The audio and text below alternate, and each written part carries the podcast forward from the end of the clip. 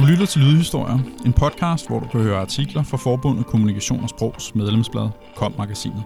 Mit navn er Ask Lehmann. Det følgende er en artikel af Lars Pønt Andersen, der er lektor i kommunikation og psykologi ved Aalborg Universitet, København.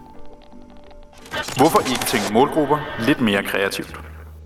I min tid som kommunikations- og forbrugsforsker har jeg set rigtig mange caseorienterede præsentationer om fantastisk branding og effektiv marketing, både fra forskere og brandingkonsulenter.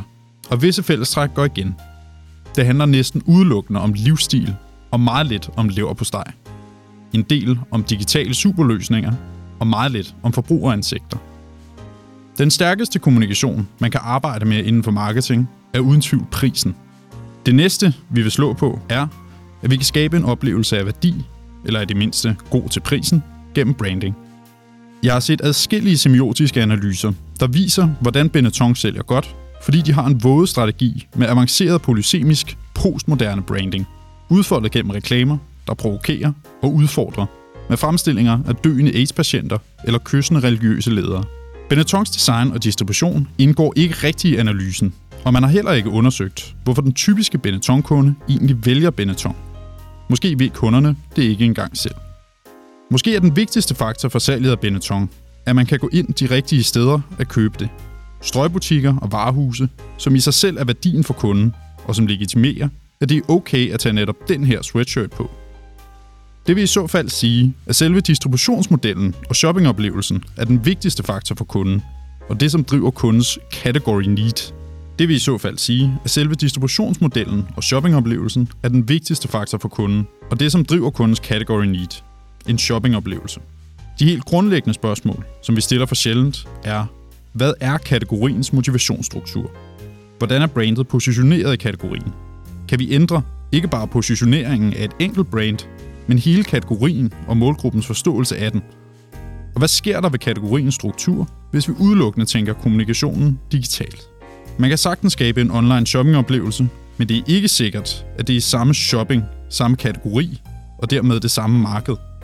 Pointen er ikke, at alt handler om oplevelsesøkonomi, men blot, at livsstilsbranding, SEO eller AdWords alle har deres berettigelse og begrænsning. Motivation i kommunikationen. Kategoriforståelse og målgruppesegmentering hører sammen. Men i stedet for at tænke demografiske kriterier som alder, køn, bopæl eller indkomst, kunne man tænke kategoriens motivationsstruktur lidt mere kreativt ind i sin kommunikation, og måske helt ind i sin overordnede strategi for brandets kerne. Det forudsætter, at kommunikationsfolk, brand managers, salg og marketing og topledelsen taler sammen, og det sker sjældent. Siloer i organisationen er ikke blevet mindre i dag, og de nye digitale redskaber til marketing og kommunikation har fået deres egen afkoblede logik. Rummesystemer, der kan forudsige den mest rationelle beslutning, og direkte digital afregning af kommunikationstransaktioner i sociale medier og søgemaskiner. Et nærværende tilfælde er julebryg og J-dagen, som er et eksempel på, hvordan man kan tænke på tværs af målgruppelogik og skabe en helt ny kategoriforståelse. Der var allerede et marked for julebryg, da Tuborg lancerede deres snebajer med et J-dag-event. Men deres ambitionsniveau var lysår fra, hvad romesystemer kan bruges til. Det kan kun ekstrapolere ud fra kendte data og situationer. Det lykkedes som bekendt for Tuborg at forandre hele kategorien julebryg ved at skabe en ny tradition, et ritual og en brandfest. Men kun gennem at mobilisere organisationen og sammentænke forbrugerkontekst, reklame, salg og distribution på en ny måde. Det var en genial unplugged disruption af ølkategorien i en tid, hvor det ellers kun gik ned ad bakke med ølforbruget, og julebrygstyper udvikler sig stadig i subkategorier. J-dagen er et eksempel på en kategori, der sprænger normale segmenteringsøvelser. For det er en situation, hvor unge som gamle, bistandsklienter og finansfolk, mænd og kvinder, ja, endda både øldrikkere og ikke-øldrikkere, kan mødes over en julebryg. Øllen er lidt sødere, og adskillige kvinder og ølskeptikere vil derfor momentalt være new category users. Det er altså et eksempel på, hvordan marketing og tradition i forening skaber en forbrugerkontekst, der i sig selv er sit eget behov. Andre lignende fænomener er traditioner som Halloween, Valentinsdag og Morsdag.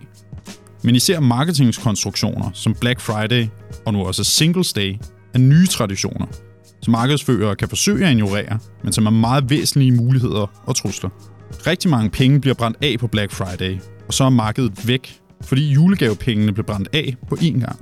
Det er princippet i promotions. Hvis man kan få nogen til at købe 20 ruller toiletpapir på én gang, er de ude af markedet for toiletpapir i en rumtid. Og så gælder det om at regne ud, hvornår forbrugeren er ved at løbe tør, og man kan sætte sig ind igen med et nyt tilbud. Indtil det sker, er det meget svært at kommunikere om toiletpapirets lækre brandkvaliteter, for forbrugeren er helt ligeglad og slet ikke i markedet. Danske superkrejlere. I brand management er der en idé om, at man kan segmentere mellem brandloyale brugere og andre brands loyale brugere, eller non-category users, der måske kan overtales til at bruge brandet. Meget af denne forbrugerforskning stammer fra USA, hvor forbrugerkulturen er lidt anderledes end i Danmark, fordi man har haft helt andre reklamer og distributionstraditioner. For eksempel kuponer og andre loyalitetsprogrammer, og i dag også andre former for e-handel af dagligvarer. Groft sagt, så er vi i Danmark verdensmestre i at være superkrejlere. Vi er usædvanligt fleksible i forhold til at vælge imellem, hvad der lige er på tilbud i dag. Og rigtig mange sætter en sport i at gennemlæse tilbudsaviser, enten online eller i oldschool papirform. Det gør, at målsætninger for kommunikationen om at skabe flere brandloyale kan være misforstået og helt urealistiske. Og i stedet kan man overveje, hvordan kommunikationen støtter op om at komme helt tæt på kunden i det rigtige øjeblik og med den helt rigtige pris. Særligt det sidste vil i fremtiden sandsynligvis betyde forskellige priser til forskellige kunder, der køber ind samtidig i samme butik. Det kan sikres gennem algoritmer i apps, der giver personlig rabat eller helt nye butiksløsninger, hvor det ikke er priser på papskilte nogen steder, jævnfør Amazon Go. Det kan give nogle kedelige nye forbrugerroller. Hvis man vil undgå, at forbrugerne oplever det som en afpresningsøvelse, som vi kender det fra eksempelvis flypriser, så vil det være nødvendigt med en række kreative måder at nytænke og udvikle forbrugerkontekster gennem markedskommunikationen. Når vi ved alt om forbrugerne købsøjeblikket, er der en hel masse etiske problemer, der melder sig. Hvis vi ved, at forbrugeren har købt en hel masse julebryg dagen før, skal prisen på Panodil så være høj, når han scanner hylden? Skal han have kommunikationen med en e-kupon til en klamydia-test? Der skal et konstruktivt samarbejde mellem kommunikation og marketing og CSR til, for at fremtidens digitale marketing bliver udviklet på en måde, som bliver forbrugerpolitisk legitim og oplevet som en værdifuld forbrugerkontekst af forbrugeren. Så selvom der nok findes masser af udmærket branding, der måske over tid kan skabe brand loyals, så er distribution, pris, situation og timing bare nogle af de helt uomgængelige marketingforudsætninger, som kommunikationsfolk bør blive bedre til at arbejde med. Der er kommet komplekse digitale medier og data i overvældende mængder og nye redskaber, der kræver nye kompetencer i kommunikation og marketing. Men det er en stor udfordring at finde frem til de vigtigste grundlæggende forbrugerindsigter, og en endnu større udfordring at finde modet til store strategiske beslutninger med usikre, tossede idéer, som J-dagen er det ikoniske eksempel på.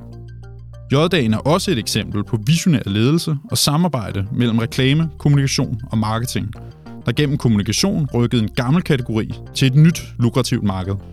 Vi må håbe på, at den slags skal ske igen, men lidt mindre kan også gøre det. Du lyttede til kommagasinet.dk, podcasten til dig, som elsker kommunikation, sprog og marketing. Subscribe, del og lyt med i næste uge, hvor vi giver dig 6 trin til at styrke dit karrierenetværk via sociale medier. Podcasten er indtalt af Anna Nim og Aske Lermand, produceret af Mia Christiansen og udgivet af Kommunikation og Sprog.